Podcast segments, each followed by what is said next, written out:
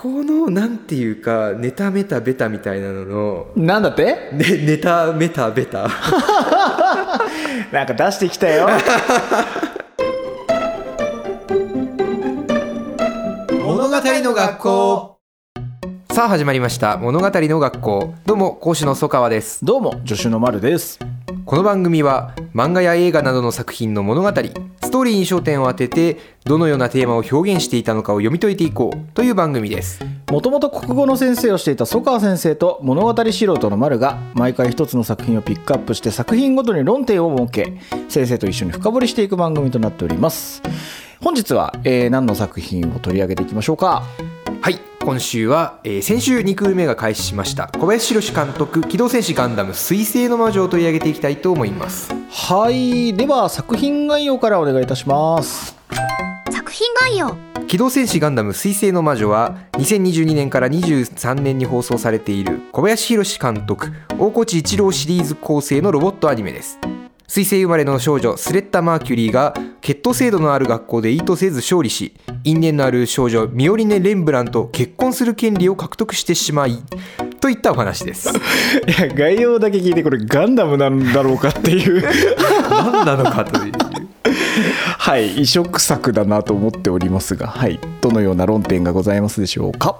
はい本日の論点はこちらです。ガンダムってお堅いのね？はい。では本日も張り切っていってみましょう。起立。気をつけ。物語。ガンダムってお堅いのね、まあ、ガンダムってお堅いのねというか実質はまあ逆なんですけど、はいはいはいはいはい。随分柔らかいガンダムなんですけどいやー僕は初めて見たガンダムははいウィングだったかな？ウィングかうんうんうん。月光町？大変ターン A かもうでもかなり小さい頃だったんで、うん。まあ、そこはちょっともう記憶も曖昧なんですけど、うんでやっぱり中学高校ぐらいの時ですかねシードとか見て、うんうんうん分かりやすくこうガンダムかっけえとなり。完全に年齢層が。まあまあまあまあ。まあまあまあまあ。はい。まあまあまそうですねっていうあの知ってるガンダムあはい。とまあ並べた時に、うんうん。まあ、前回のオルフェンズのしかりですけど、うんこれはガンダムなのかという。みんな思っているんじゃないかなと思うんですけどね。はい。まあ水星の魔女あのヒットしたんで割とその辺のなんていうんですかねこう外部情報みたいなのって広く知れ渡っているのではい。まああの小林宏監督っていう方が監督なんですけれどもなんかお若い方のようでして実際その監督の采配というよりはシリーズ構成のあの脚本やられてる大河内一郎さんっていうもう大御所の作家さん。はい、もうプラネテスとかも最高ですよね。ちょっとマニアックかもしれないですけど。コードギアスですよねそうですねそうですね。ね。のあのあの大河内先生の、まあ、大河内ガンダムだっていうふうに結構言われてるかなという感じなんですが。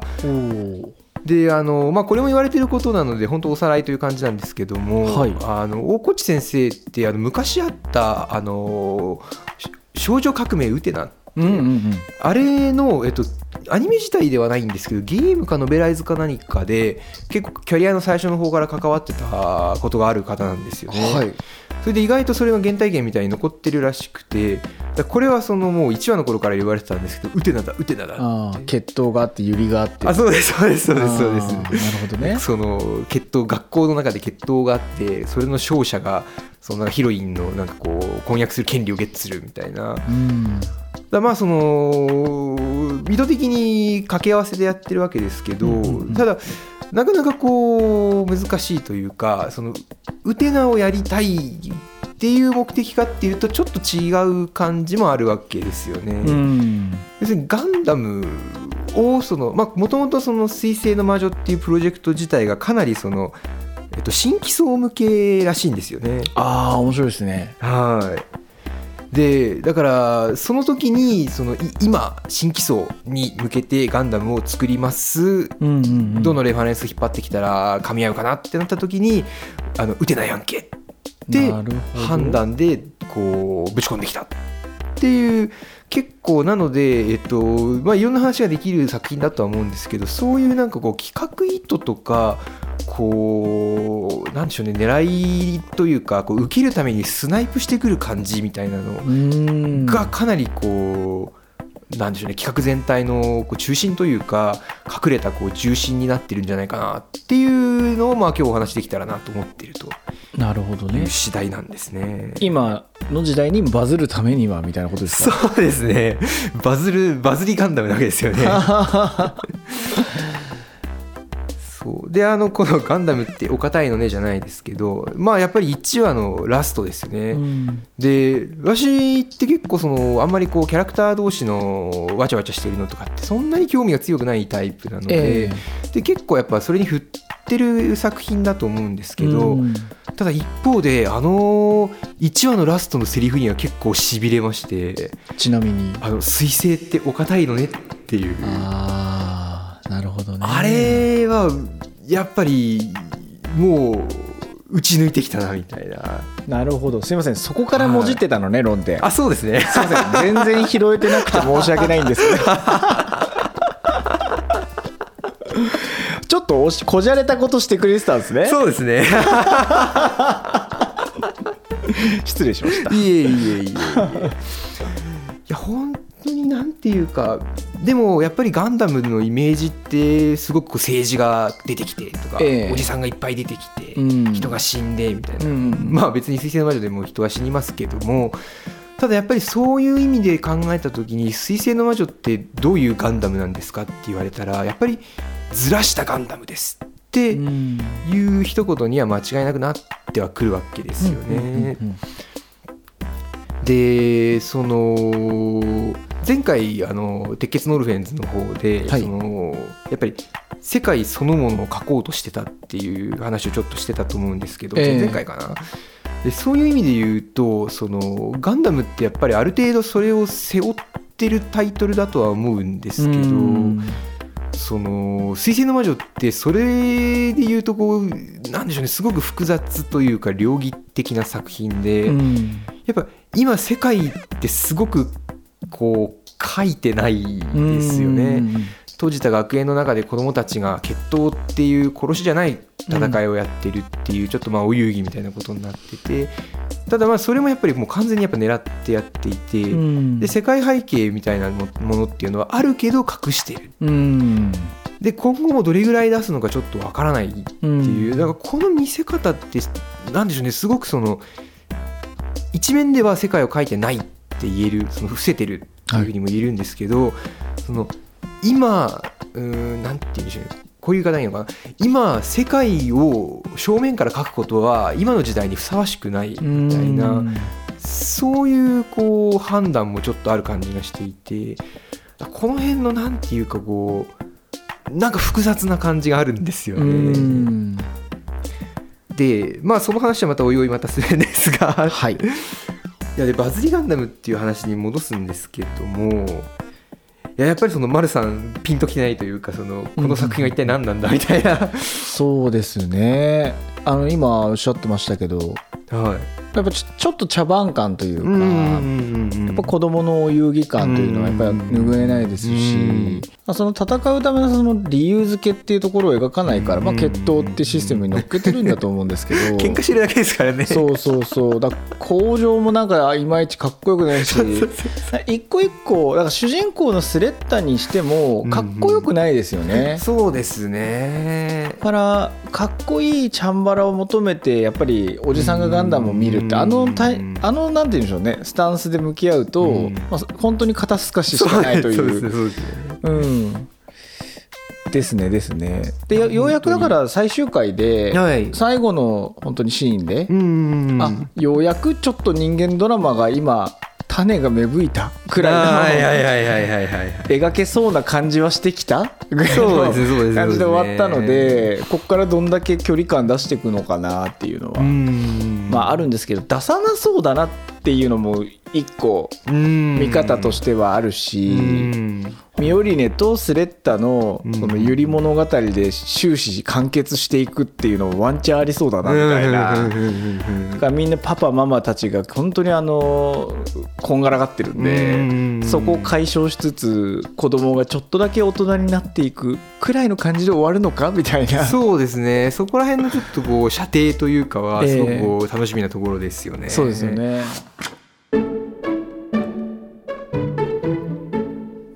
りの学校。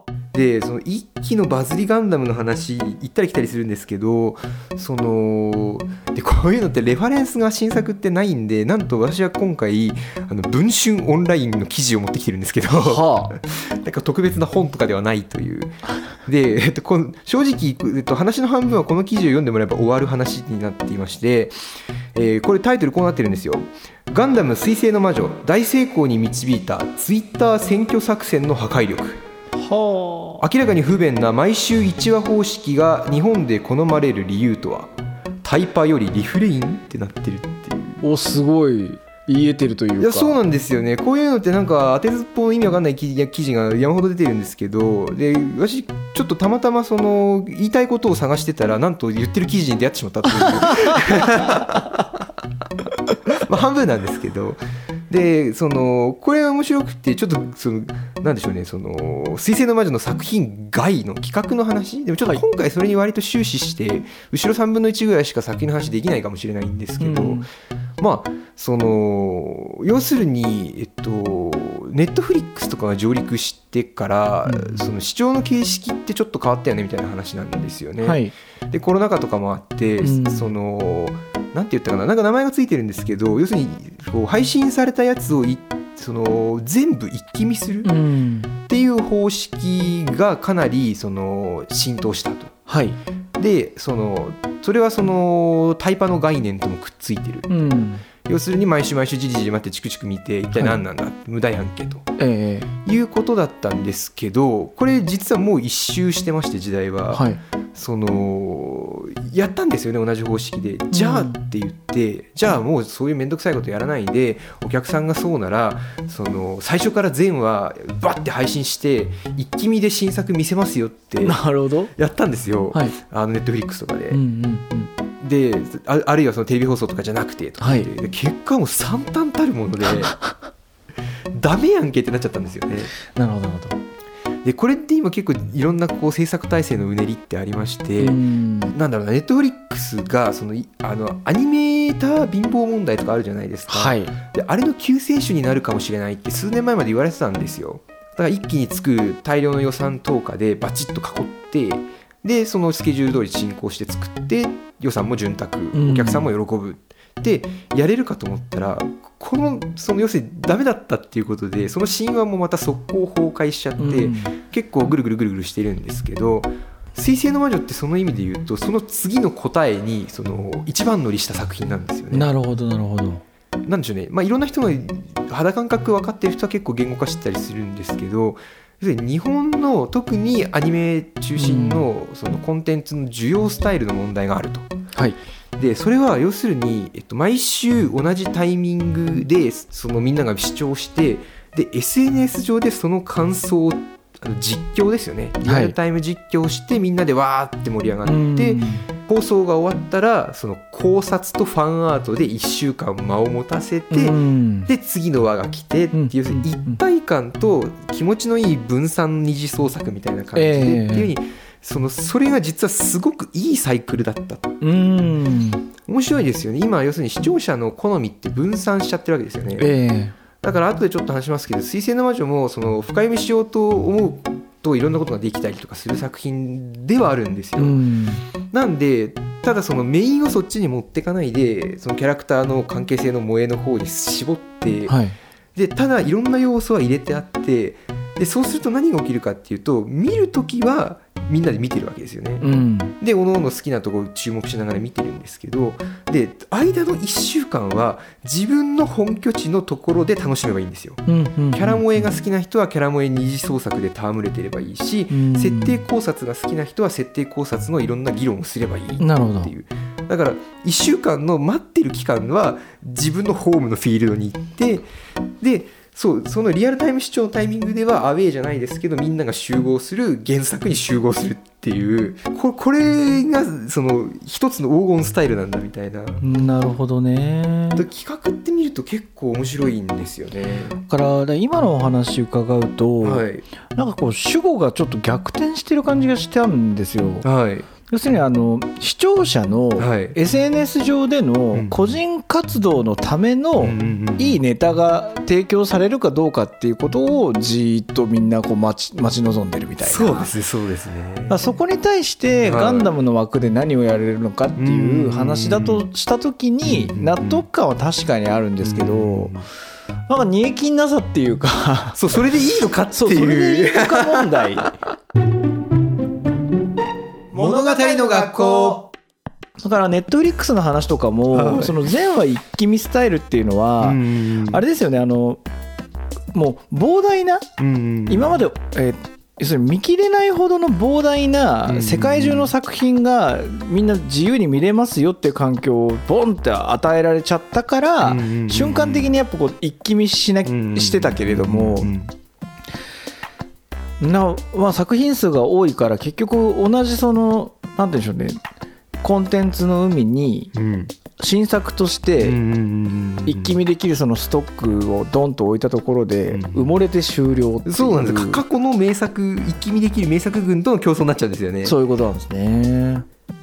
はい。りそこまでちょっと追いつきました？そうなんですよね。だええぐいんですよ。なんか不思議な感じってやっぱりそれにその作品内容まで手を突っ込んで最適化してるっていうのがまあちょっと言い方悪いですけど薄気味悪いようなところもあるような作品でして、えでその「水星ってお堅いのね」は私もすごい良かったんですけど、はい。その後見ててその文春オンラインの記事が何を言ってるかっていう話に微妙に戻ってくるんですけどやっぱちょっと気にしながら見ると分かるんですよね。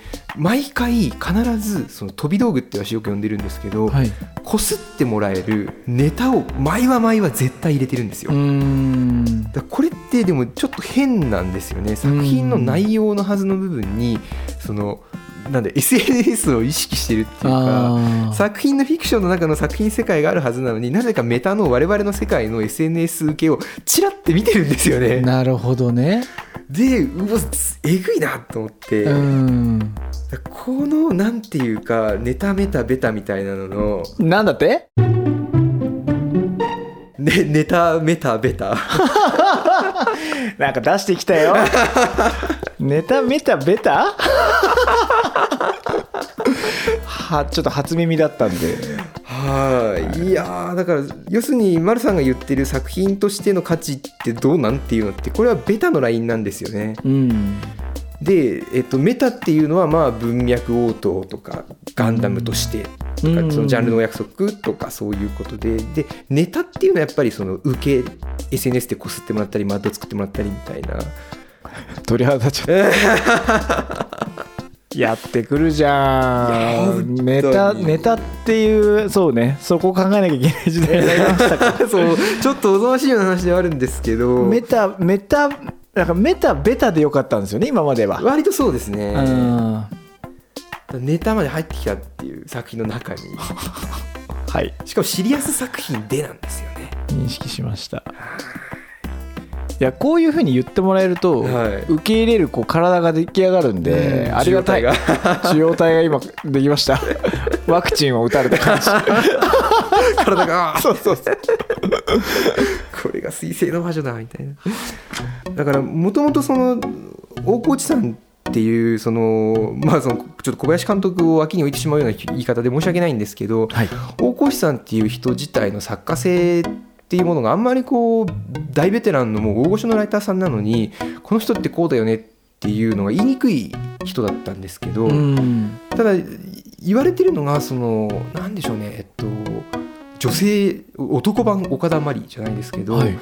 そのこう飛び道具を使ってくるタイプの男のライターさんっていう感じで、まあ、男性でもそのコメディとかだと筆安さんとか筆安和之さんとかいるんですけどその大河内さんってシリアス路線のことを書きながらもびっくりさせてうん。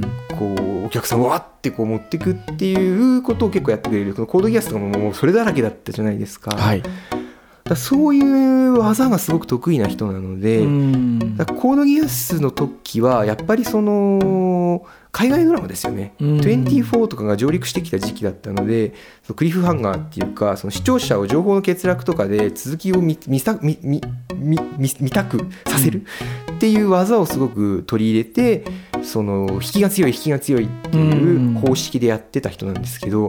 やっぱすごいなって思うのがこここへ来て「水星の魔女で」その2022,3年バージョンにちゃんと更新してるんですよね。ああの時は海外ドラマのクリフハンガーとかそういう脚本のうこう情報の欠落とかで引きつけるっていうやり方だったと。ーなるほど、今は SNS でネタにしてもらうためのうん。ネタメタベタの酸素方式だって言ってマジでキャッチアップしてるんですよねなんだかなそうなんだ。いやバケモンですよね。すげえなそうなんですよ。だからちょっとそのなんでしょうね。すごくベタに乗ってうん。そのあベタに乗ってっていうかそのネタの部分に素直に乗っかってはい。そう水星の魔女のキャラクターがわーとかタヌキがわーみたいなこうなんかミオリネがせったりこうやたら執着してるこういうユリコメディみたいな、はい。こう需要とかいろいろあると思うんですけどそういうそのネタ側に普通に乗るっていうのもありますしそのベタ側からあるいはメタ側からこのガンダムってどういうガンダムなんだろうっていうのを隠れたものをちょっとこうネタを書き分けて見るっていう見方もあるんですけどやっぱり一番「水星の魔女」もうちょっと真ん中を捉えようとするとやっぱそれを作品の中で全部同時にやってるっうんていう本当にここかなという話なんですよね。いやだからちいかわとかともちょっと似てますよね。うんシリアスなストーリーを隠しつつキャラクターのいじってもらえるような分かりやすいやり方とのダブル方式みたいな。どっちが見えすいてるかはいろいろ作品ごとにあると思うんですけど、見えすいたその奥行きのあるストーリーなのか、見えすいたネタ性というか、なのか。シリアスが表立ってたら、うん。見えすいたそのネタをポンと置いて、逆にちいかわだったら表面はね、うんちいかわですから、はい、まあでも奥奥にも見えすいたその深みみたいなものを香らせるっていうと、まあ、確かに SNS で話題には上がるわな、いやそうなんですよ、ね。なんだからマーケットいいんですよねそうですね。でまあちゃんと作品の話も少ししますとか言ってうんしましょう はい。そうでまあいろいろそっちもうまいんですよね。これもまたそのなんだろうなこう消費のさせ方みたいなのでやっぱ狙ってまして、はい、あのゼロ話のプロローグ？はい、最高でしたね。あれがいいですよえね。ゼロ話が一番良かった。あそうそうそう。いやもうあの私の周りも私もみんな口をそれてそれ言うんで。まあだからでもあれはメタベタの話ですよね。そうですね。そういう意味で言うと。ちゃんとそいでますね。分かってて。ですよねですよねだからガンダムファンにこれから「水星の魔女」というゲテモノをお出しするにあたって はい。ちゃんとガンダムだからねっていろいろいろいろやるけどこれ分かってるからねっていう アピールなんですよね、あれが。はい。だだからここれだけでいいよみたいになっちゃう場合も多々あるんですけども。はいそっちもその要するに今度はその散々その結構どんぐらいだろうな。8話とか7話ぐらいまでこすられてたのかな。あの0話と1話のその時間軸がどうなんだろうとかっていうはい。設定考察で結構盛り上がってたんですよね。えちょっとあのしその考察読ん見てないんであーはいはい。一回考えてみてもいいですか？ああはい。まあでもスレッタが子供でしたもんね。で今はい。えスレッタ子供でしたよねだってね。いやあれ今多分違うっていう半ば公開されてる状態なんですよね。え？は？は？ちいかわになっちゃった。は？いやこれもなかなかやるな。やりますよってね。いうかやっぱ大河内さんだな。それやられると大河内一郎を感じうる、ん、そしてガンダムですね。でまあいろんなことが言われててそのあのゼロ話の子供エリクトっていたじゃないですか。はいであれが要するに誰なのっていう話になってたんですよね。うんそれでその普通に見たらスレッタなんですよね。はいでただ、えっと、最初に言われてたのがそのいや実はそのあのお母さんじゃなくてあのエリクト、こはい。ゼロ話で子供だった子の方が、えっと、1話以降の仮面の女プロスペラ、はいはいはいあっちなんじゃないのみたいな考察も結構あったんですよ。なるほどね。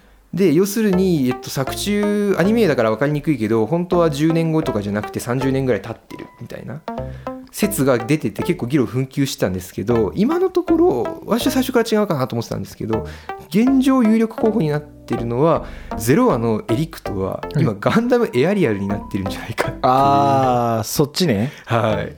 はいはいはい。だ人体改造系というか,、はいはいはいはい。スレッタはそのエリクトのクローンかなんかなんじゃないかっていうのが今のところ最有力説ですかね。まあエラン君でしたっけ？あそうですそうですね。あああいうことしてますからね。そうですねそうですね。だからいいヒントっていうか違和感がないように。まあ確かにそういうエアリアルが実はエリクトちゃんだったとか、うんまあ、そういう非人道的な倫理がどうだのガンガンだうん。のガンダムに対して言ってるから、うんうん。まあ、そこを背景にゆり物語で完結してくれるとちょうどいいかもしれない。そうですね。まあ多分そのぐらいのラインでいくんじゃないかなっていうところではありますね。何目線だよ。確かに。よくないよくない。あの 考察しないっていうあのルールなんで。ルールが。この番組は。規律が。まあでもこれはまああれですね。考察っていうよりもちょっと内容にも絡んできてまして。で結局その真面目なえっとベタの方のラインですよね、うんで「水星の魔女」っていうガンダムっていう作品が何をやろうとしてるのかっていう話になった時にあ要するに、えっと、ユリじゃない方ですねお話の部分で考えた時に何かっていうと意外と鉄血のオルフェンズからの延長線上がちょっとだけあるんですよね。おで何かっていうとあの鉄血では逆にやりそうでやらなかった話なんですよ。はいはいはい。であの荒屋敷システムってあったのありましたね。はい。であれって結構面白い話じゃないですか人体改造されてガンダムとつながってって、であれ結構こうどうなるんだろうなって思ってたんですけどそこ拾わなかったんですよね。ええで逆に、えっと「水星の魔女」ってそっち引っ張ってるんですよね。確かに。はいそっかそっか。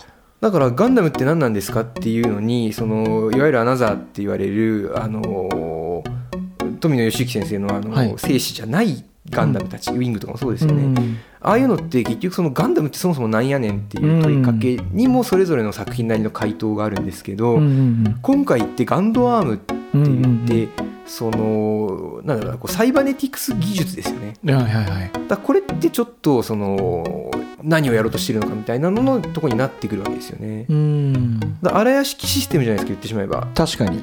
だから荒屋敷システムの時はその荒屋敷ってなんやねんっていうのをまあなんかその悲惨な時過酷な時代が生んだ非人道的兵器です。以上終了。うん。でやったんですけど「水星の魔女」ってもうちょっとやる気があるんですようね。ん。で、えっと、そうするとなかなか面白くてそのガンダムって何っていう、うん。でゼロワとかでも出てきたんですけどやっぱりその平なんかガンダムの平和利用みたいなものを、うん。結構ちゃんと考えてるうん。やる気のある作品でだから宇宙が広くて人間が小さく弱々しいからその人間っていう種が宇宙に生存権を拡大していく時にその体を拡張する必要がある、うん。だからその戦うための兵器じゃなくて宇宙でその健やかに生きていくための拡張技身体拡張技術としてガンダムっていうのがあるはずなんだ、うっん。ていうのがその兵器転用されちゃうええ。企業が企業間闘争に利用されちゃうみたいなここら辺の葛藤みたいなのを結構主題にしてってるわけですよね。でこれって微妙にその物語の本筋ともちょっとだけつながってるんですようね。んでこれがなかなかちょっとこうへえって感じなんですけど、うんだからその世界を描かない代わりに個人あるいは個人の範囲みたいなのをすごくちゃんとやる気があるんですよね。うんだからそのストーリーラインとしてあのスレッタがお母さんに洗脳されてる問題ってあるじゃないですか。でこのラジオでもたびたび言ってますけど番組でもたびたび言ってますけどそのあれって要するに欲望の話なんですよ。ね、はいはいはい。自我の話なんで、うん。でその要するに自分の本当の意思と刷り込まれた意思の中でそのスレッタ自身のやりたいことリストとかもあったんで、あああいうのとかも小道具なんですけど、うん。結局やっぱ本筋の物語っていうのはそのこれは個人の物語であり欲望の物語でありスレッタの主体性の物語なんですよね。でこれって微妙にユリっていう主題ともくっついてるのが面白いんですよ。うん要するにユリってまあ言ってしまうとちょっと特殊な性愛関係じゃないですか。はいだからこれがユリのえユリエンドになるのかそれともちょっと普通のノーマルな感じになってしまうのかっていうのは分からないんですけど、うん。私はユリエンドでいいなと思ってて、うん要するにこれも個人の範囲の考え方なんですよね。何が普通のその恋愛関係性愛関係かっていうことを自分が決める。だから別に女同士でもいいんですよっていう作品の一本筋が通ってるんですよね。うん。らなんとなく受けるからユリっていう側面ももちろんあるんですけどはい。何が自分のやりたいことなのかどうしたいのかっていうのは外じゃなくて自分で好きに決めていいんだっていう物語なんですよね。ありがとうございます。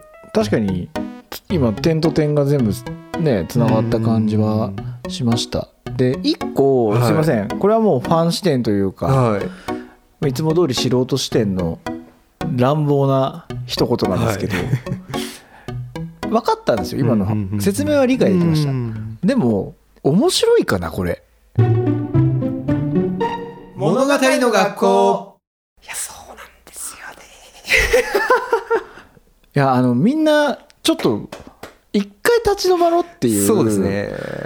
なんか、ま、前は前は僕あの、朝ジムに行くことがあって、うんで40分ぐらい、うんうんうんうん。あの有酸素運動するんですよね、うん。でそこでこう見てたんですよ、うん2話ずつぐらいこうちょこちょこ見てて、うんで途中で考え事し始めちゃうんですよね。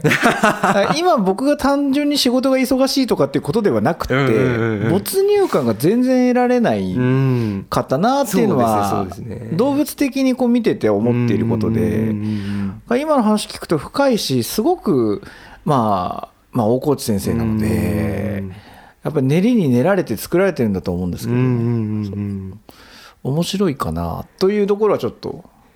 いやー。まあまだ一気いやでもわしも正直同じ感想なんですよ。またあのリス会みたいになってますけど。いやいや。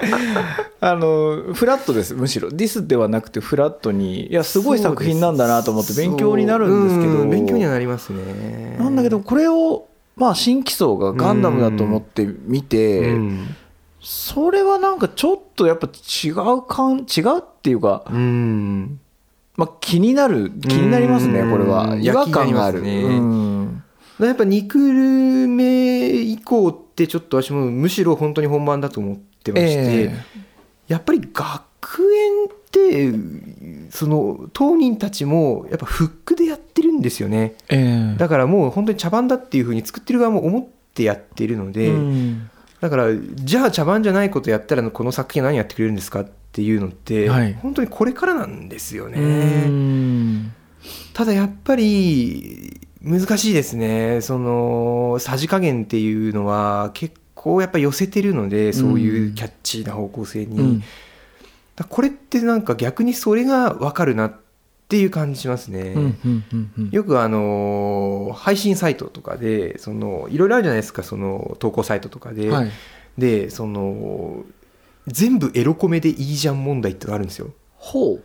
要するに一元さんのお客さんをシリアスな骨太な作品って寄りつかないからそのちょっとエッチなコメディの分かりやすい見やすいやつにしたらそのお客さん食いついてくれるから、うん。じゃあそれだったらそういうウェブ上とかでその初見さんがいっぱい来てわーってザッピングして去っていくんだったらそうやってやってお客さん取ったらうまくいくんだったら、うん。もう真面目な作品なんか一個も作んないでみんなそれにしちゃえばいいじゃんうんっていう議論がちょっとあった時期があるんですよ。はいはいはい。でまた今日はなんかこの論法多いんですけどやってみたらず違ったう。ん。で要するに初速はいいらしいんですよ。うん。1巻2巻は売れると。うん。でそれは真面目な作品の外れたやつなんかよりよっぽど売れると。ええただその長続きしない。うん。あるいは IP にならない。うん。っていう問題があるから結局あの元々の雑誌のバランスみたいなのに回帰しちゃってるんだっていう話があるんですよ。なるほどね。だからやっぱりそのエロコメみたいなのは箸休め程度にそこそこにやってその外れるかもしれないけど、はいい、そのいわゆる作品らしい作品っていうのを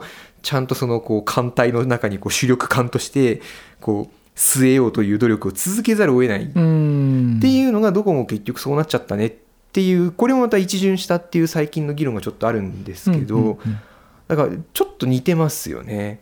最適化した部分でやっぱり骨太さにおいてその鉄血とかよりやっぱりちょっと見劣りはやっぱしてるはずなんですよね。あ SNS でこう流行る流行らないのそういうネタの文脈っていうところ僕多分あんまりキャッチできてないので、そこはちょっと勉強不足だなと思ってるんですけど、やっぱりちょっとうん楽しみ方がわからんというようなまあ分かる人が新規層として入ってくるってことなんだと思いますけど、そうなんですよね。だからうん私もちょっとそれ見てますね。その要するにキャッチーにして外から新しいその門の外の人をおびき寄せる作戦はまあ成功してるんですよね、えただやっぱ代償があるはずなので、うん。はずってあれですけどちょっとなんでそれはこれからじわりじわりとどっちに転ぶのかなというえのはうん。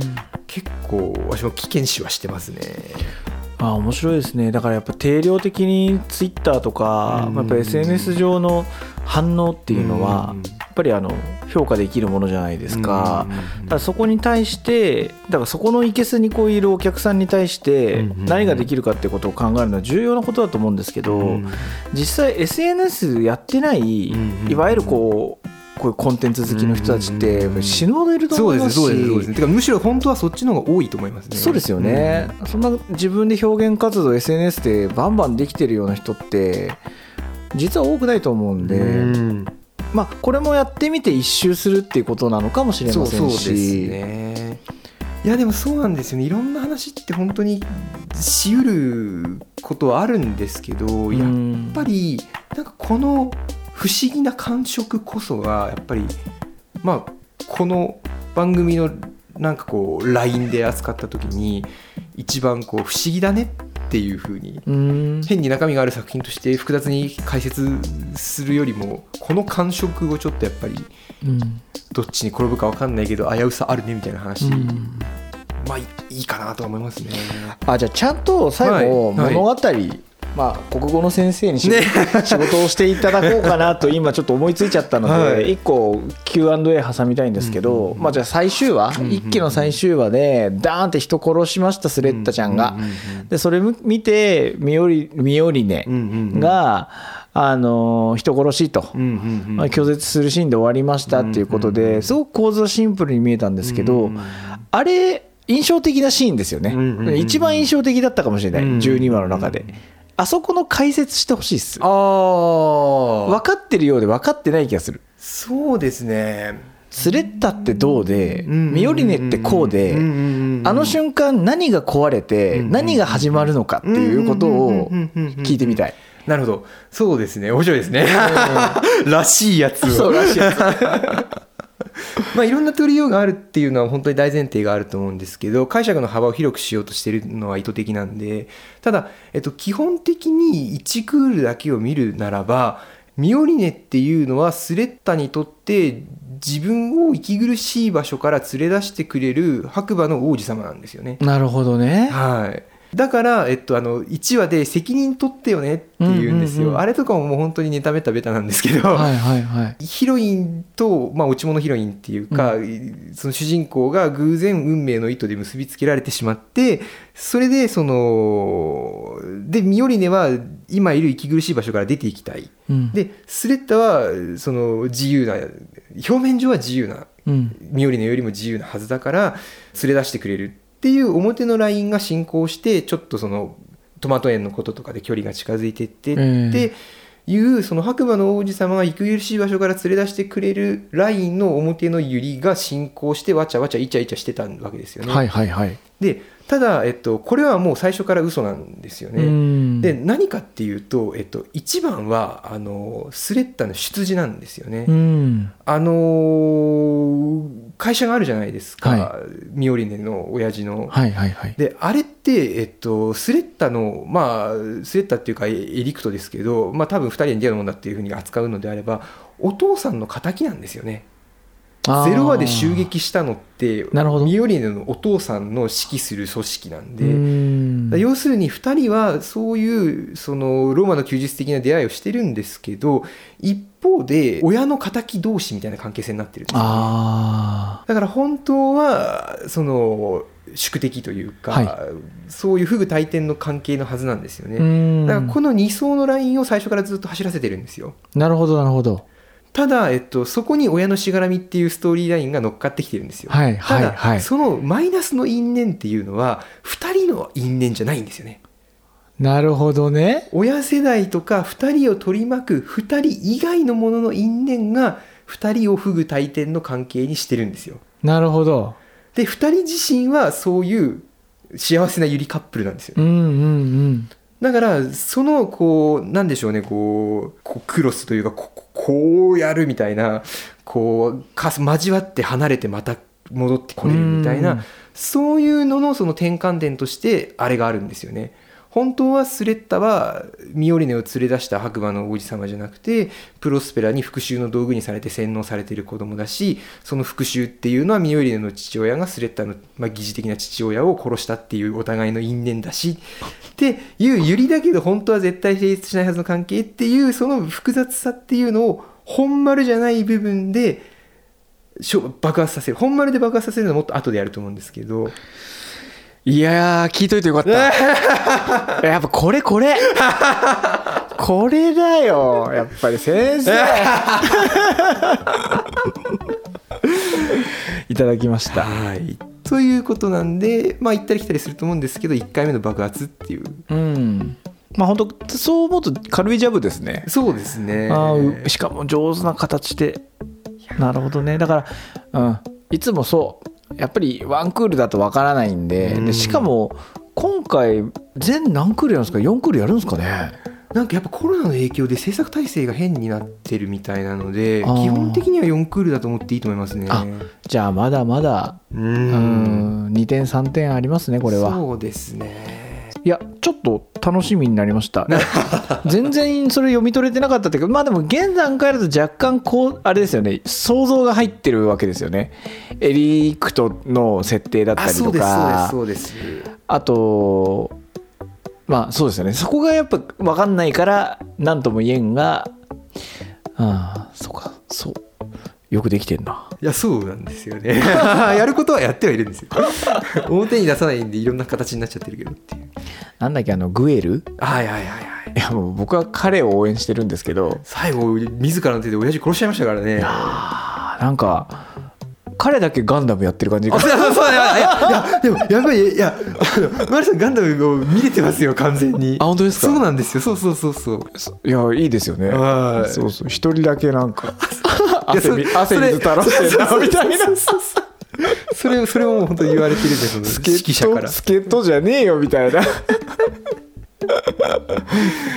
いやいやいやじゃあちょっと。じゃあ楽しみにしてまいりましょう。ということで。はい、えー本日は「機動戦士ガンダム水星の魔女」に関しまして、えーシリーズ構成大河内一郎さんの、えー作家性から、え現代の SNS 受けする一話視聴に最適化されたスタイル各話にバズるセリフを入れるんだというような、まあえ企画の狙いの話が半分。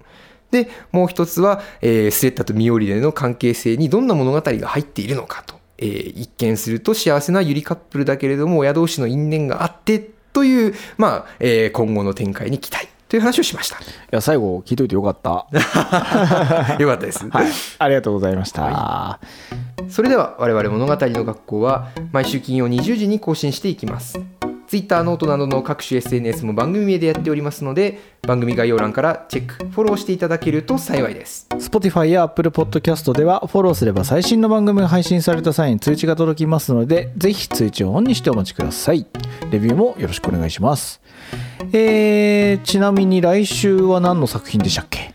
はい、えー来週はいきなり 今更聞けないクリストファー・ノーラン監督の「ダークナイト」を扱っていきたいと思います。はい。一点変わってというか。そう重厚な、はい。重厚なやつに。はいネタメタベタちょっと今日はあのーメモメモっちゃいました。ありがとうございます。それでは次回もお楽しみに。